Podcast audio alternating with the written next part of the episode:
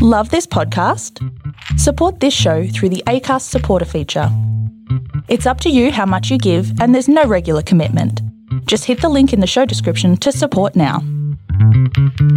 We choose to go to the moon in this decade and do the other things, not because they are easy, but because they are hard. Okay, Houston, we've had a problem here. This is Houston. Say again, please. Houston, we've had a problem.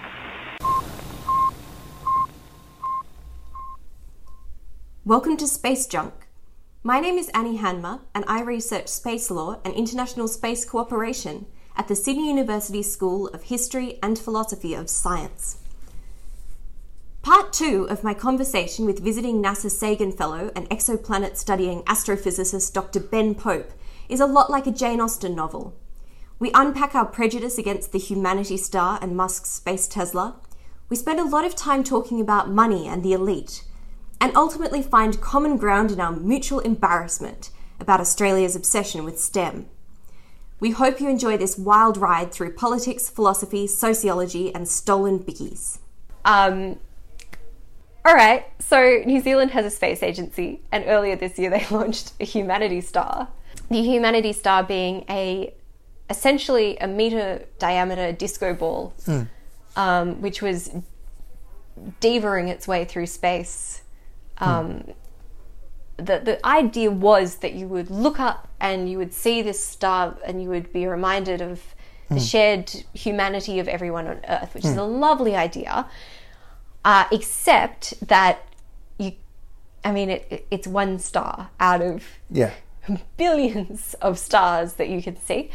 And added to that, it got in the way of some astro stuff, did it? I was quoted in, I forget which newspaper, for my little Twitter rant about how I hated it. I quoted your Twitter rant in a talk I gave. Oh, good. I mean, I hated it immediately. On reflection, it's not that bad. I mean, it could have gotten in the way of astronomy.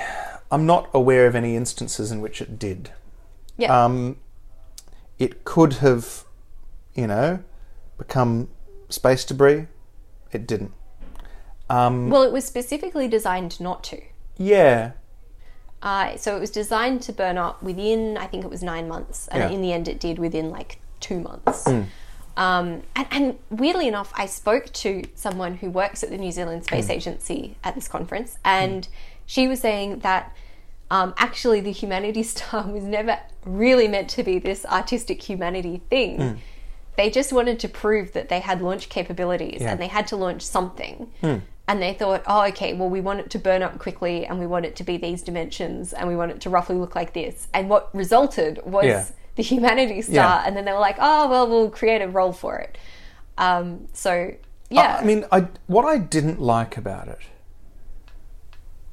was that it was unilateral, that people, by and large, were unaware of this launch plan, and that while it didn't interrupt any astronomy, the idea of sending a bright, twinkling thing into space is intrinsically risky to astronomy, to at least a low level.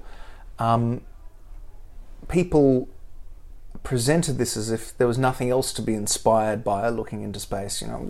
Look at the ISS. Even Iridium satellites are pretty cool, but the ISS, there's people living on that, and it's really bright. You can see satellites all the time if you're in a dark place and you know how to look. So I wasn't impressed by that, but I just guess the unilateral. We didn't clear it with anyone. Didn't really think about what this could have been. Sputnik is just a little thing that blinks in the radio. It's not that different, but the whole idea was that you advertise this as a proof that you can do it, and put some scientific equipment on it. Anyone would have loved to have had a CubeSat, put into orbit. But no, I don't mind the Humanity Star. I just think it's a waste. I just think it's a waste of a perfectly good launch, and it was done by people who I'm sure had very good intentions, but didn't really talk to the rest of the community who'd got concerns and also had better ideas. Ben, could I challenge you for a minute? Yeah.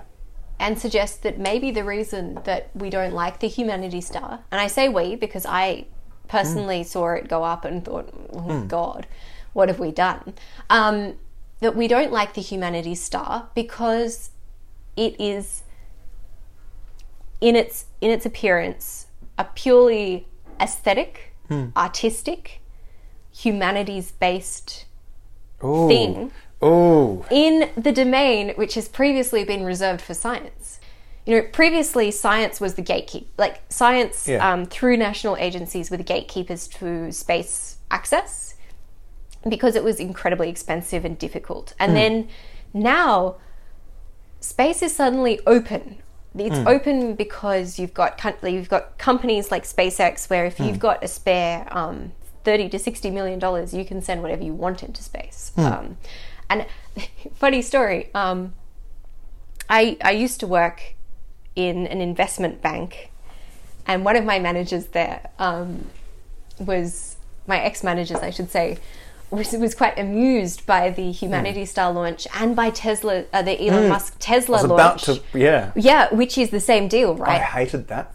We'll get to it, but he was saying, "Well, hang on, this car's in space. What if I got together with some mates and we sent a bunch of golf balls up into space and launched them in the direction of this car and did some damage? How much would it cost me?" And so I did the maths for him, and he figured out that he and his mates could afford it.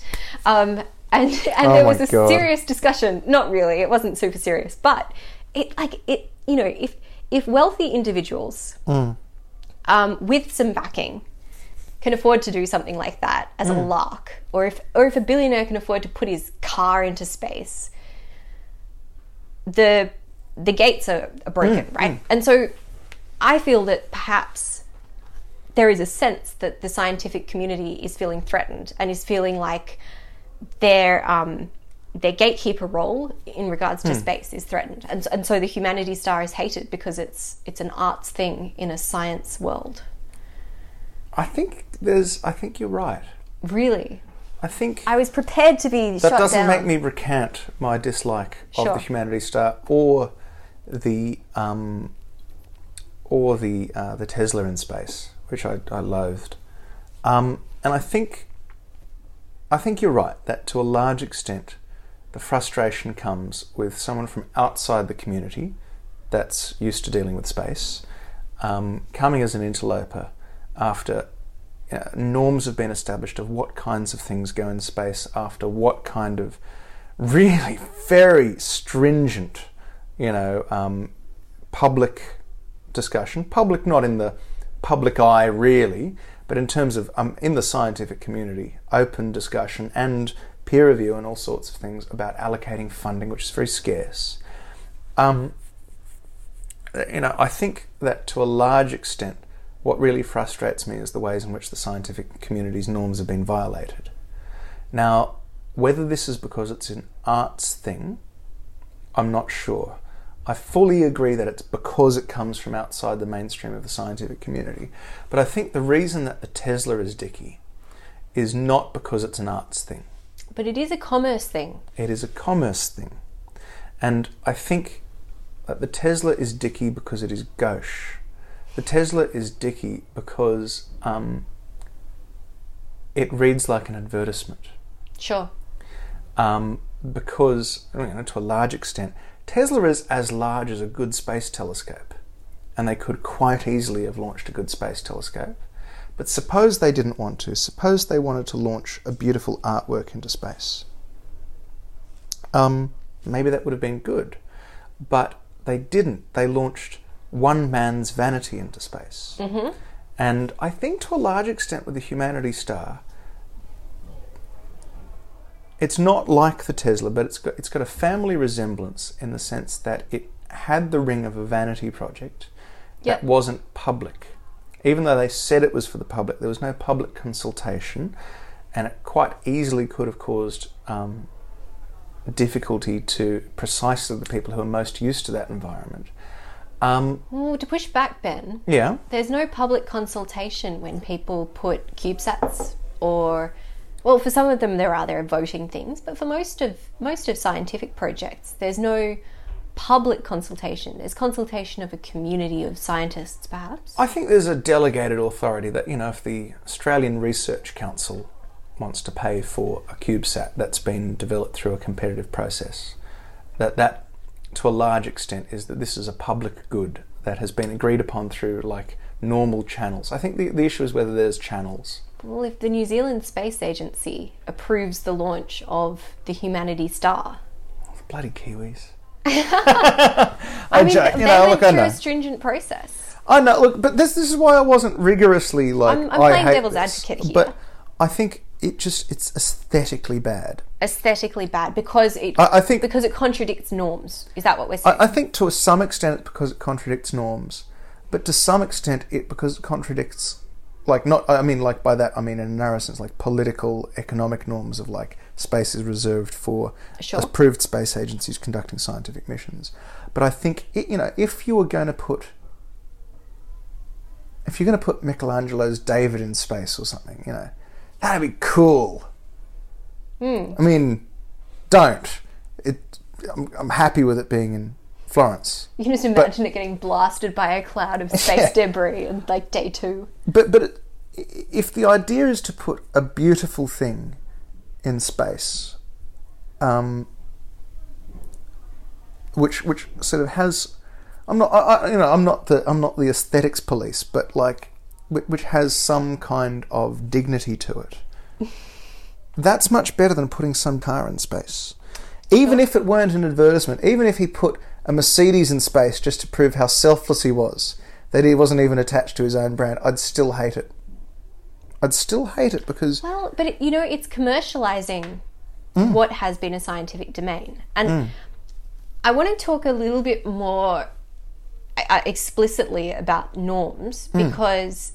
So I love norms as a concept, but sometimes if you don't specify, it can become a lot like the word problematic, which I hate. I hate when people say something's problematic, because what they mean is there's something wrong here, but I'm too lazy to actually unpack what's wrong. So in terms of norms, are you talking about Merton's norms of scientific behaviour? I'm so ignorant I don't even know that term. Okay, so History and Philosophy of Science being my background. Merton was, I suppose we should say, a sociologist of science or probably a historian of scientists, actually, who in the 40s published a work basically saying that, science is defined by norms and they fall into the acronym CUDOS, so communism or... communalism, as they renamed it after all of that happened. So communism, universalism, disinterestedness, and organised scepticism. So the idea is science... Sounds good to me. Science is like, you share things, anyone can do science, you don't have particular financial or social interests in what you're reporting is true. And organised scepticism is around, we all sit around a table and we look at your work on its merits and we say, let's try and disprove it rather than let's try and support it. Merton's norms are really what define the cartoon scientist. And a lot of work in sociology of science post-1940 have been to say, no. So Mitroff was a student of Merton and came up with counter-norms. So basically the idea was, for every norm there's a counter-norm. So you can say there's disinterestedness, but there's also interestedness, as in when you actually do science, scientists are interested in the sense that this is not in terms of they're interested in results for studying. Yeah, they're rewarded, they get paid, they get tenure, blah, blah, blah, sort of what we've discussed before. And then more recently, people have said, no, science is sort of a socially constructed thing and there's nothing inherent about science that makes it different and, all of those things. So for the record, I do not subscribe to the Mertonian view of science, just in case any HPS nerds are listening. Yeah. But I think what you're talking about is you're basically saying there's this Mertonian ideal of science, which is communism, universalism, disinterestedness, and organised scepticism that makes science special. And commercialism, or what we might sort of say vanity or an advertisement or any of those things, or art fall outside of that. But art, we can put a little bit closer to it because we could say, you know, there's something universal about art. Mm. So maybe it kind of fits in a little bit better. But commercialism is definitely on the outer. Does that sort of describe what you were thinking about when you were talking about laws? I think so. You've expressed it much better than I ever could. Well, I did study it. Whereas it would make sense. To make do with a scrappy astrophysics degree and a PhD from Oxford. So I know, fair enough. Barely educated. But I think, I'm well aware that science has always existed in society, and I'm very fascinated by.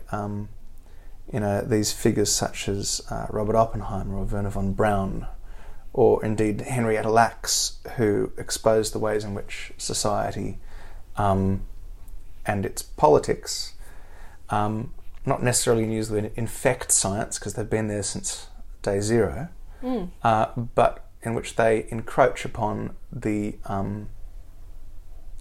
ways in which scientists see themselves, in John Fowles' words, as a self-questioning ethical elite. Self-questioning ethical elite. Absolutely. The idea is that science, as in the Mertonian laws, but that science should instantiate some kind of utopian society within a society. Right, okay. And I'm well aware that there's no ethical astronomy under capitalism. There's no ethical consumption, there's no ethical industry, there's no ethical astronomy. We've always got the spectre of dual-use technology. We've always got the fact that because we live into capitalism, even if there were no, dual-use technology being funded, just to get things into space would require, the expertise of people whose aerospace technologies are dual-use, Well, dual-use is a nonsense as well. Yeah. Anything is dual use. Can be useful. As I often use as an example in talks, my shoe is dual use. It can be beautiful and be on my foot, or I can hurl it at you, and then it's actually a kinetic missile weapon. Yeah. And suddenly that's very scary. So I often think about a similarly important character who you've probably heard of, Norbert Wiener. The pioneer of cybernetics during and in the decades after World War II. Norbert Wiener, sort of in many ways, an intellectual ancestor of some of the things I used in my PhD, not merely cybernetics as a whole, but specifically an algorithm that's the subject of the most interesting story about Norbert Wiener. So he invented a kind of automatic aiming mechanism for anti-aircraft weapons. Where suppose you've got radar looking at an aircraft, well, the aircraft's moving. So if you're shooting it where it is, it's going to be gone by the time the bullets get there. Yep. So you need to predict its position. So you need to have some kind of analog computer that will project its current trajectory forward and aim it there. But you're a human, so you have to have something in your gun sight. So there's a compensator mechanism that adjusts where the weapon is pointing relative to your gun sight, so that you can be aiming at a plane over there, but the gun sight's going to be there. Yep. I recognise that the amount of pointing that I just did was awful for a podcast, and I apologise to any of our listeners. Our listeners surely have imaginations. Any of them. But the algorithm that he developed for this computer became the Wiener filter, which is the first example. Well, okay, that's a lie, but it's the first good example of a Gaussian process, which is a wide family of algorithms currently popular in machine learning, and ones which I relied upon in parts of my PhD. And so this is of really great significance. He really invented a sledgehammer to crack a nut. He pioneered powerful and deep mathematics in order to do it's not a simple problem, but he realised that it's a very hard problem that you had to solve with a very hard method, even though it sounds like, you just project it forward a bit, right? Well, when you add noise, you have to have ways of statistically getting that up. Mm-hmm. Anyway, so the Wiener filter, very important. And he developed this in an explicitly military context. After the war, he had written this paper on the Wiener filter, and a military engineer some years later asked him for a copy of the paper, and he had a huge dummy spit, and he wrote to a journal and he said, I will no longer, you know, it's actually quite a long sort of essay level thing that he wrote as a letter to this journal, which they published in full. It's called, I want to say, A Scientist Rebels is what it was actually published independently as. He wrote to the journal, spitting the dummy massively in a long and angry letter. But the gist of it was that he would no longer provide copies of this paper to military scientists. He would provide copies to anybody else, but not the military. Mm. And he said, I developed this in a military context in a time where I believed it was necessary because of the evils of Nazism. I now think that in the present context, the escalation of the Cold War between the United States and the Soviet Union is evil, and that people who make weapons for either military are threatening world peace, and therefore I don't want my work to be any part of it. Hmm. You know, go and invent it yourselves, but I'm not going to have anything to do with it. I will refuse to even issue copies of my publications to people with a military or military adjacent affiliation, which I think is very interesting. I think this is actually really good from a certain perspective when you look historically at how commodification and weaponization, as two sides of the same coin, of seeing things in very reductively practical terms for the needs of the powerful, is something that you never get to go back on. How, you know, Lewis Mumford was talking all about how the Industrial Revolution was not really a revolution just of steam engines, but of clocks. Mm. Of people having the idea to commodify time itself was fundamentally the intellectual project of the Industrial Revolution. You know, and we didn't get that back. People today talk about how they'd like to have a 9-to-5 job as if this is the norm, if that is how people work, and that's what's good. And millennials are really having this trouble because there's no 9-to-5 jobs that will pay to live. Yeah. But as David Graeber talks about, 9-to-5 jobs are a massive historical aberration. People did work. They did work that would add up to the results that they needed historically. Mm. And in very few societies, not none, but few, until the Industrial Revolution, would anyone sell their time, per se, as the norm. We don't get this back. And so I think a lot of the idea is you've got these ideas of how space or time or fundamental aspects of our world are organised, with or without commodification and with or without instrumentalisation for the needs of the powerful. And once they're instrumentalised for the needs of the powerful, you never get them back. And that's why I have a really zealous attitude towards space. I want to return to this idea of ethics and where ethics fit within science. Mm. To have a discussion about, you spoke about the fetishization of technology. Mm. So I'd like to, if I may, bring this conversation around a little bit to talk about Australia's newfound obsession with innovation. Oh, God. And with STEM. Mm. So this idea that what we need to be doing is science, technology, engineering, and maths. Yeah. And that is what we all need to be focusing on learning, because that is how we will all get great jobs and earn enough money to buy avocados and houses. Mm. And that as a nation we need to be innovating by using disruptive technologies and so on and so forth. Of course, this, like the E in STEM doesn't stand for ethics. No, right? No, maybe it should. Maybe that should be your rebrand. Yeah. Sociology of technology and I've always thought ethics and morals and STEM. Doesn't quite work, does it? Please do that. It doesn't quite work, but we'll work on it. We'll workshop this. But please tell me, well, I know a little bit about what you think about STEM. I hate STEM. I would like to talk about it. Go on. No, please go on. No. No. And I hate STEM. Tell me why. STEM is, look at society, right? How many people work in manufacturing in Australia? It depends on what you count as a manufacturing industry. Sure. But maybe 10 or 20% at most. And that's been quite generous at the 20% end. Yeah. I'd say that's pretty generous. I'm really including all of the aspects of, software development and high technology industries.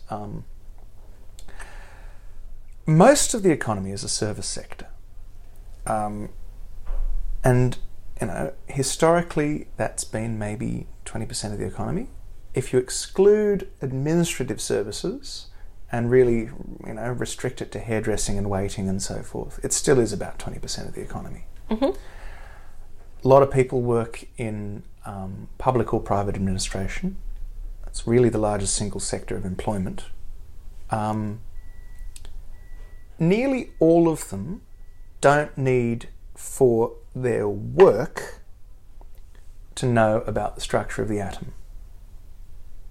They just don't. You might need to know a bit of maths, but frankly the level of maths that you need to do your average administrative job is not, 4-unit HSC, let alone university. Now, I'm not saying they shouldn't learn science, but the idea that your scientific education is predicated on the employment needs of a society which structurally doesn't actually need that many scientists and engineers in the way that it's currently organised. And I disagree with that too. I'm quite openly, depends what you want to call me, but, a social democrat or a socialist if I've had 2 beers. I'm of the view that, organising society for the private profit of a small number of people is a pretty dumb way to do things. And maybe in a better society, we would actually arrange for a lot more people who are interested in doing so to be working in science, technology, engineering or maths, which are really good and useful things for society. Building bridges and, programming computers, designing robots. These are all awesome things. Mm. It's also awesome to expand human knowledge. I like looking at stars. Some people say, when will you get a real job? And I'm like, it is a real job.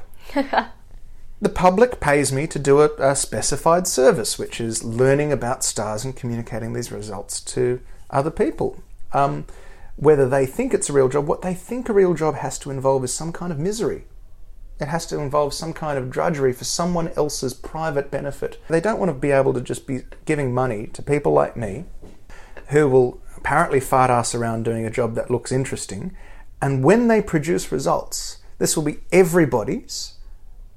No one will profit directly, and people will go, oh, that was interesting. And every so often people will go, well, that was interesting. I think we can make a better product because of it. Mm. But the fantasy of STEM is really, in some senses, the exclusion of the humanities ideologically. Right. The idea that you can say, we need to have an education policy that prioritises STEM for employment.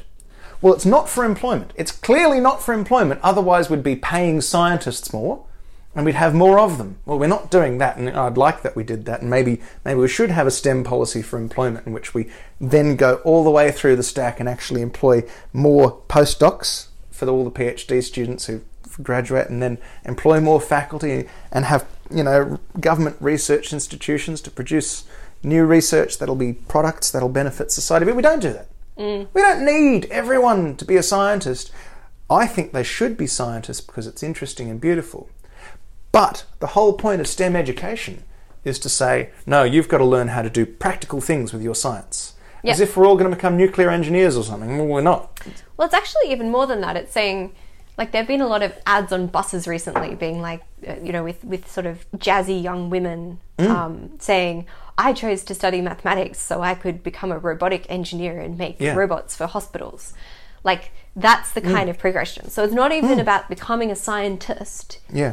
It's about becoming someone who invents technologies or uses technologies in existing ways. Mm. So there's got to be a really clear link to some existing job, which actually precludes a lot of science, technology, engineering and maths, which is theoretical. Like, you could be a theoretical physicist and that will pay off, but it may pay off for society in 50 years' time.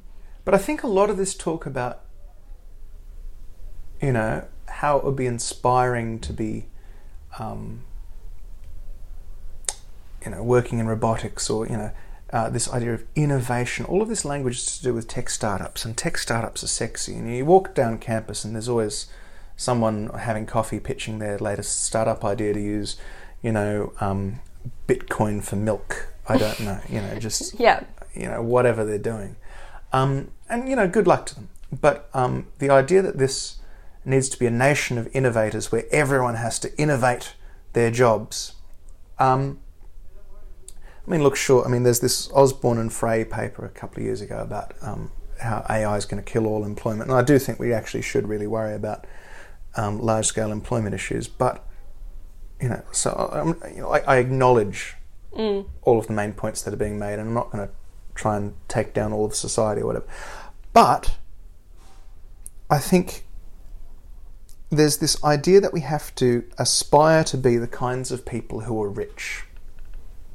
You know, there's this, you know, Elon Musk and Mark Zuckerberg and even Warren Buffett are all seen as inspiring people. Bill Gates, you know, they're inspiring. You should want to be the sort of person who has a tech startup, because look at what you can be if you have a tech startup. You can be powerful.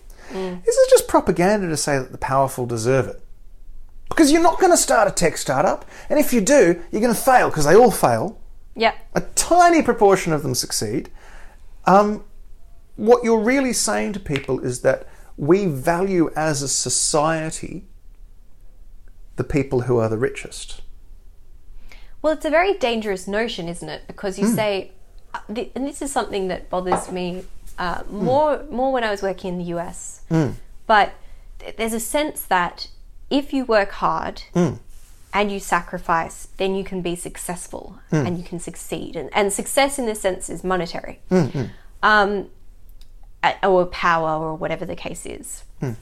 And so the counterpoint to that is, if you are not successful, by fault, which we mean wealthy, then you have not worked hard. You must not have worked hard enough. And I think that's very dangerous, because loads of people work hard in the conventional sense at their jobs and don't make lots of money because their jobs don't pay very much. And loads of people work hard in other senses through, you know, maybe they work in science and they think about sciencey stuff and they don't make lots of money. And it's a sense of that. And so what you're then saying is, if you say, oh, well, there's a great opportunity in the tech industry, everyone can do STEM and everyone can sit in their basement and code something magical and make millions and millions of dollars. What you're saying is basically, we don't have to, as a society, as a government, invest in young people and their education and their careers, because all of them have exactly the same opportunity to be entrepreneurs and make billions of dollars. And if they haven't done that, then there's something that they haven't done. It's not our responsibility. And I find that dangerous, I think. I think you're absolutely right. I think actually the I forget the phrasing that you used, but you sort of implied it was about the elite mentality of, you know, what things you're providing. And I think that's absolutely true, is that to the elite who might be in government or in the echelons of business or education that make decisions, to the elite, this is their lived experience, because opportunity is provided to them to succeed. And, you know, there's cushions for their risks. And so, you know, these sort of neoliberal ideologies of, like, this sort of Thatcherite idea of Reaganite idea of wealth creation as being something that entrepreneurs do. This is just self-congratulation. I mean, all entrepreneurs, apart from, you know, a very, very select few, I'll maybe admit, who, you know, invent very useful algorithms that are just widely applicable or whatever like that, you know. But basically what they do is they find a market, and then they get a product, and they exploit the labor of lots of people to make lots of that product, and they leverage existing capital from finance to do so. They're not wealth creators. They're at the best wealth facilitators. But the idea is that all of society should be doing this. But they never like to think about the people who, built the product. All the people, labouring away in some Foxconn hellhole where they've got suicide nets or whatever. I mean, wasn't Steve Jobs who made the iPhones? Yep. It was poor people slaving away in Foxconn hellholes that did so. But they want to imagine a society without that. They want to imagine a society cleansed, except of the elite, where if you have enough STEM, then everyone's an entrepreneur, and you just don't think about the actual mechanics of labour. It's a mentality of people, and look, I'm one of them, whose educational experience has so divorced them from the experiences of deprivation, risk, and not even just poverty, but of a lack of mobility, that they can't imagine what they just don't even see that as part of the world. Mm. What the world is entrepreneurs who, small business owners at worst and titans of industry at best, who make things themselves, and they see the people, the employees, as instruments of a will that's from the real people. And they're making policy for the real people, not the little people. I think, though, the only thing I'd say to that is, so I was very fortunate and went to a very well-off school, and I can justify it all and say, I went on a scholarship and blah, blah, blah. But I did go to that school. Mm. And a lot of people I went to school with are now entrepreneurs. So they have started small businesses and become very successful. And one way of looking at it is to say, there must have been something in the education that led to that. Another way to look at that is to say, well, those people are people who have financial backing. And so they can afford to take risks. And they've got the contacts and all of that. And all of that is true. But all I would say is, I think it doesn't negate the achievements of people who have, the fact that someone has a bit of a leg up in comparison to someone else does not mean that their achievement is any less wonderful.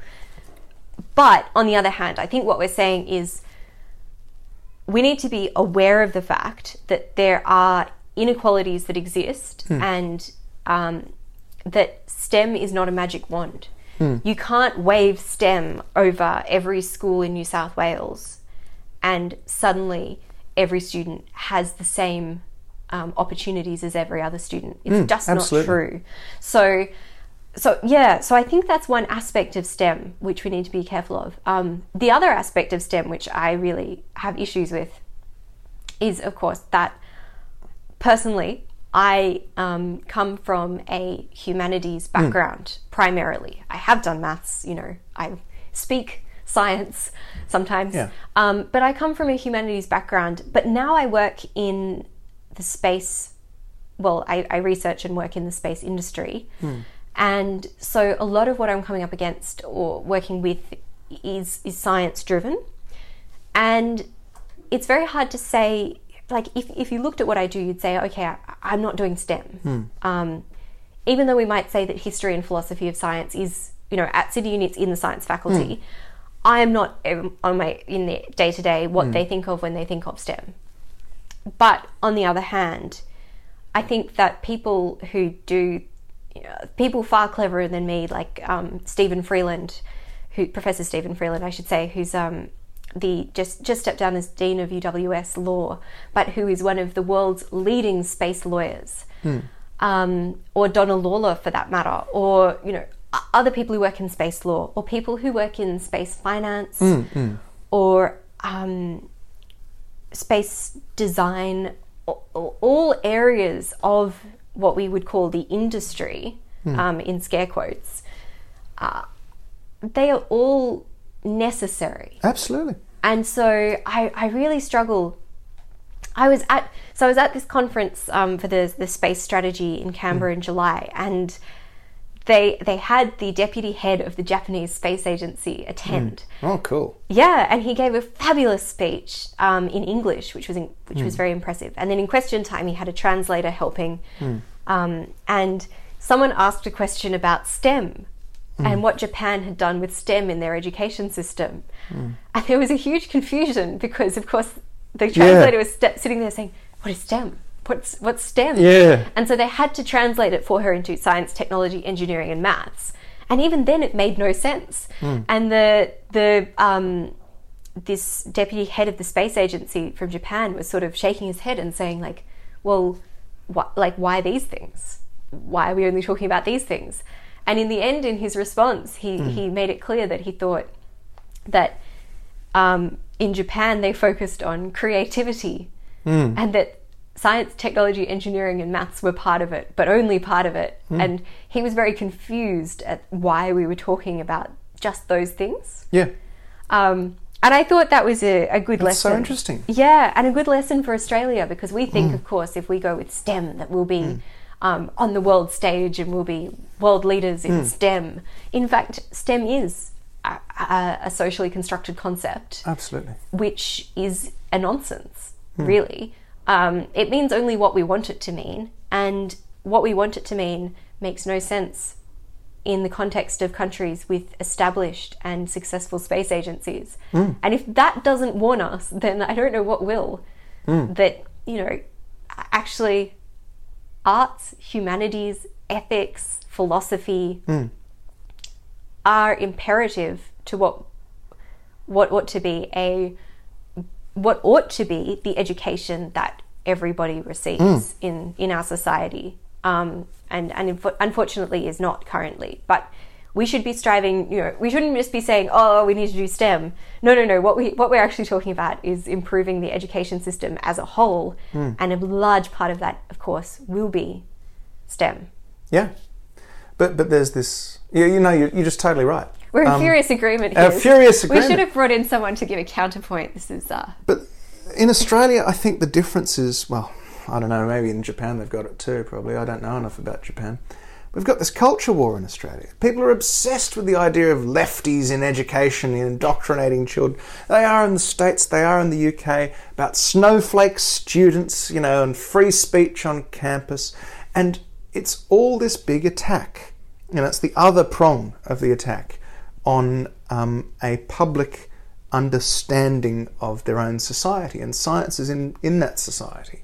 I think if you're in a society which doesn't value critical perspectives on STEM, then that's one of the ways in which they devalue, you know, all of the other things too, because then you allow this supremacy of the purely instrumental. And it's not even as if the arts aren't instrumental. You know, people get a lot of pleasure from it, and anything like that should be instrumental. But they're not very useful to people who are powerful and make decisions. They're threatening, because the arts often teach you that people who are powerful are no different from ourselves. Or if they are, they may be worse. Well, and arts is often the means through which we express dissent. And we resist through the arts. You only have to look at, you can look at anyone, like Haydn, you know. Mm. Haydn expressed great dissent through his music. Mm. I wonder to some extent whether this goes back to issues like Norbert Wiener. He wasn't a communist. He was probably... I've read his books. He's explicitly not a communist, but he identifies as a Democrat and uses the words in the way that sort of means social democrat quite clearly. You know, he argues very forcefully for the welfare state and so forth. So he was firmly on the left in American politics as it stood in the 1950s. You know, well to the left, and faced issues for that. Oppenheimer, on the other hand, he was a commie. They were all communists. You know, all of the generation of the first 20th century of scientists... Look, the spectrum of scientific beliefs ran from, there were a few Nazis, but by and large, from soft social democrats through to card-carrying Marxists. Mm. You know, all of these people had really firm ideas about society and were grounded in humanities educations. You know, Oppenheimer spoke 5 languages, 2 of them classical, you know, and would ride around, you know, Los Alamos on horseback reciting Baudelaire. Okay, he was probably an extreme example. Right. But a lot, they all, knew the classics. They all knew, but both in their vernacular and often in Latin. They often had membership of political parties. Their friends were literary figures. Yep. This was a milieu in which scientists were part of the educated elite, but not separate from some other part of it, where they all had arts and humanities friends and interests. And a lot of arts and humanities people were interested in science as well. Oh, and there's a great crossover there. There's a great tradition of crossover between music and science and mathematics. Oh, yeah. Tom Lehrer being, of course, the best example. Gotta love that. Gotta love that guy. Actually, Tom Lehrer is one of my all-time heroes. But I guess all I'm saying is that there's this history that this is really ahistorical, even to see it as science has always been against the humanities and trying to crowd it out for educational space, is that for most of its history in early modern through to pre-World War II science, scientists, they may not have been representative of the general population in many ways, and a lot of them weren't very good people. Mm. But one thing that they weren't is uncultured.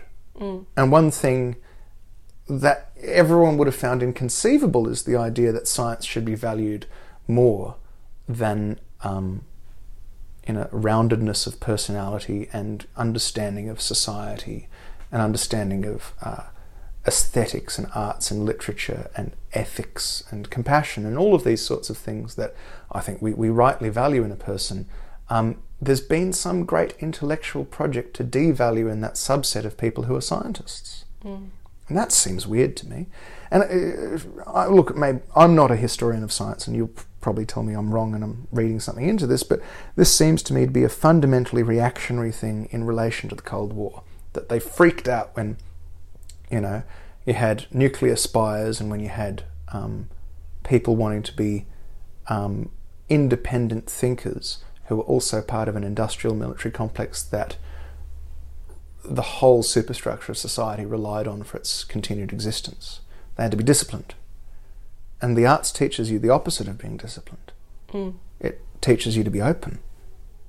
I think fundamentally that's the basis of the STEM dichotomy that shouldn't be there, is the idea that you should be closed and you should do what you're told, and you should value things that are tangible but not value things that are intangible. That's my... Oh, look, you've heard my lefty rants before, but... Usually with significantly more alcohol on board than we currently have, I would say.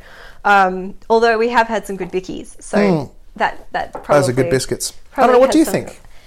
Is that a valid historical perspective, or me just ranting? Oh, I wouldn't to make that a dichotomy. Too many dichotomies here. I think you can be correct and you can rant. I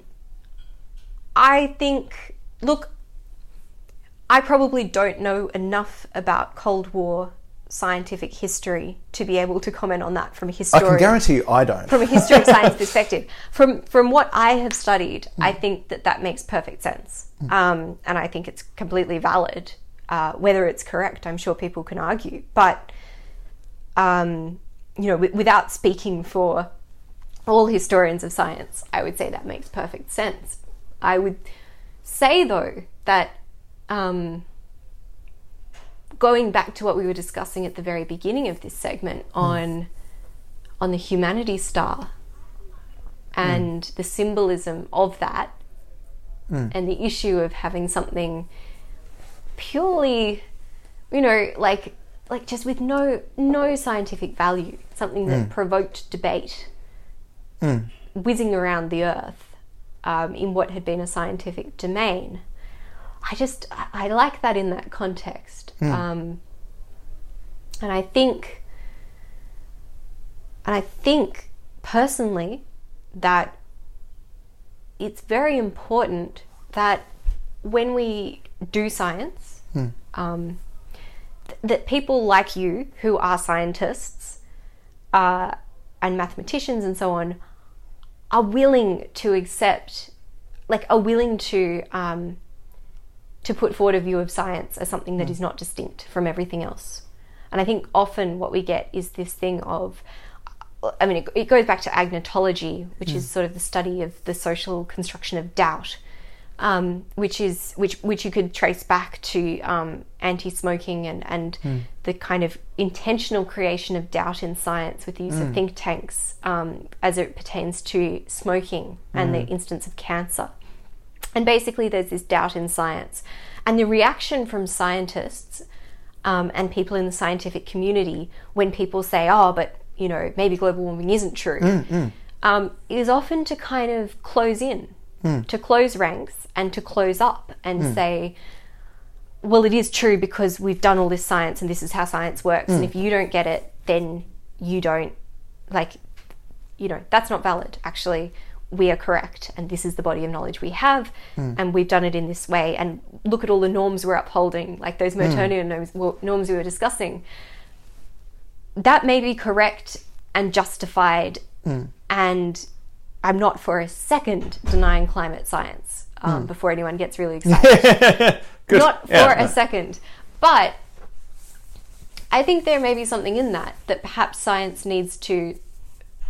perhaps in response to this STEM push, in fact, open up and not just, you know, people talk about STEAM, sticking arts in the middle of STEM. And I think that's even more of a nonsense because really what we want to talk about is being open-minded, being educated, not expressing that tall poppy syndrome, which happens in Australia, engaging in intellectual debate. Now, but that at the same time, what I struggle with is that doesn't mean that you can just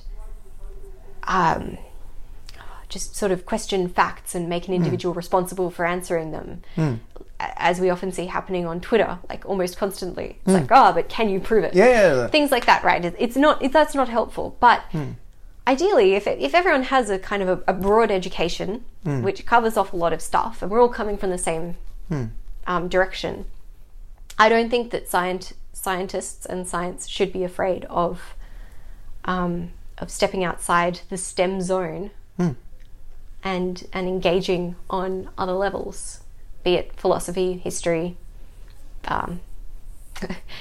even, dare I say, commerce. Oh. I know. Yeah, I think that is really important and something that in Australia, perhaps through our space agency, we need to be doing. Whether or not that will happen is a different matter. But while we're sitting here with our glasses of water, I wish we had glasses of wine or something. Yeah. Conjecturing wildly, that's probably what I'd like to see. So do you want to see the space agency fund art? Well, yeah. You know why? I think so. You know why? The Antarctic program funds art. Does it? Yeah. So they have a teacher program. So every year they will take a teacher to Antarctica. So just an ordinary run-of-the-mill teacher from Australia can apply and go to Antarctica and come back and share that knowledge. But they also have... Actually, the New Zealand program is way better at this. They have a writer's position. And they also have an artist position every year. And you can apply and they will take you down to Antarctica with them and you can sit at a desk or hang out in Antarctica and do art or write. Write novels, write short stories, write poetry, whatever it is that you have to go through a process and you apply and so on. And it sounds very token, but in fact... The New Zealand Antarctic program is quite small and the amount of money required to get someone from New Zealand to Antarctica and keep them alive for a period of time is significant. Oh, man. So it's actually huge. So I absolutely think we should be doing that with the Australian Space Agency. And, you know, if I might reverse my position on the Humanity Star... I would say from that perspective, while perhaps there should have been some more consultation with scientific communities and bodies, in essence, art is supposed to challenge and supposed to shock, and consultation may have resulted in it never being launched. And in fact, no harm was done. No, it was done responsibly. It fell out of the sky within 2 months. It provoked a lot of conversation. Who am I to say it was not art? What is art? I think if it was publicly funded to be art, I'd like it. Really? Yeah. But because it was privately funded, you don't like it? I think the difference... It was publicly supported.